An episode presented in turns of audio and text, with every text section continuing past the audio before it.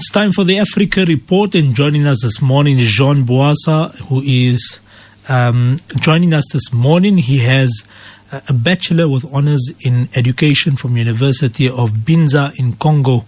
He also holds a diploma in African sociology, and he is currently reading towards his master's with the University of KwaZulu-Natal in the French literature. Uh, Jean, thank you very much for your time, and welcome to Radio Islam International. Thanks so much, and uh, it's a pleasure to be uh, being on this platform and to your listener as well. Pleasure is all ours. Thank you very much for your time. John, let's start over the first issue. Let's look at the elections in Africa and more particularly in DRC. Well, um, the elections in Africa are mainly a, a farce and a lie uh, because these elections do not actually respond to the aspirations of the citizens of any given country uh, in the rest of Africa. We can see that, that there were elections in Madagascar uh, recently where uh, President uh, Rajoelina is going to um, be sworn for his second term.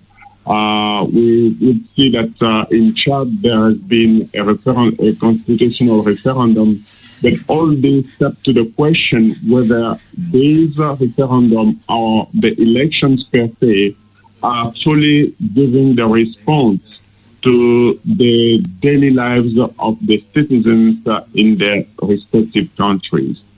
So, with regard to what's going to happen in the Democratic Republic of the Congo tomorrow, uh, presumably, uh, where we'll have uh, a, an electoral process that is already uh, biased by the mere fact that some of the concerns that are raised by the civil society uh, amount to the fact that um, the voter card can't be uh, readable and the kids haven't been placed into the uh, voting stations. And there are so many concerns uh, along with uh, uh the candidates uh, who have not been able to propose to the society and to the people uh, their plan of action, but rather attacking each other and with tribalism or just a mere personal fight.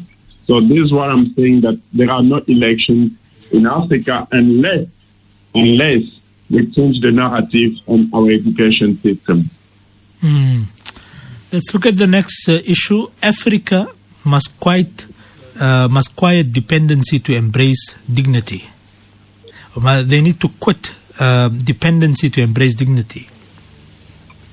Oh yeah, that is uh, very important because we must remember that uh, uh, given the fact that uh, we had the, so-called uh, um, Berlin Conference, there has been a curse onto the African continent, and this since 1885. Uh, and we have been belittled in, in such a way that uh, they do not foster that Africa had greatness many years ago. And if I were to go deeper in this, uh, it is important that the Lecoderm say that when he arrived in Africa, he saw youngsters that were able to build together and he asked them to to run a race and during that race uh, they finished together on the same line because that's how we were educated in our African system. But he wanted competition and today the same competition has been uh, in our psyche. And in order to change that, we need to come back to our solidarism and work together in unity, cultivate a growth mindset, being positive and celebrate its achievement step by step and encourage collaboration throughout Africa. So when they speak about uh, one monetary uh, currency for Africa, the breaking of the borders in Africa, I think it's very important but this relevance requires us now also to challenge the status quo of when we are going overseas uh, begging for aid, for funds, while we have all the mineral resources here in Africa that ultimately it will encourage collaboration through universities uh, and through science would be um, a force to reckon in the world. Hmm. Let's look at ethical leadership worldwide and most importantly in Africa. Well, again, uh, it will tap onto the to the education system, which I do believe needs to be revamped uh, because we are no longer teaching people uh, morality and ethics and values.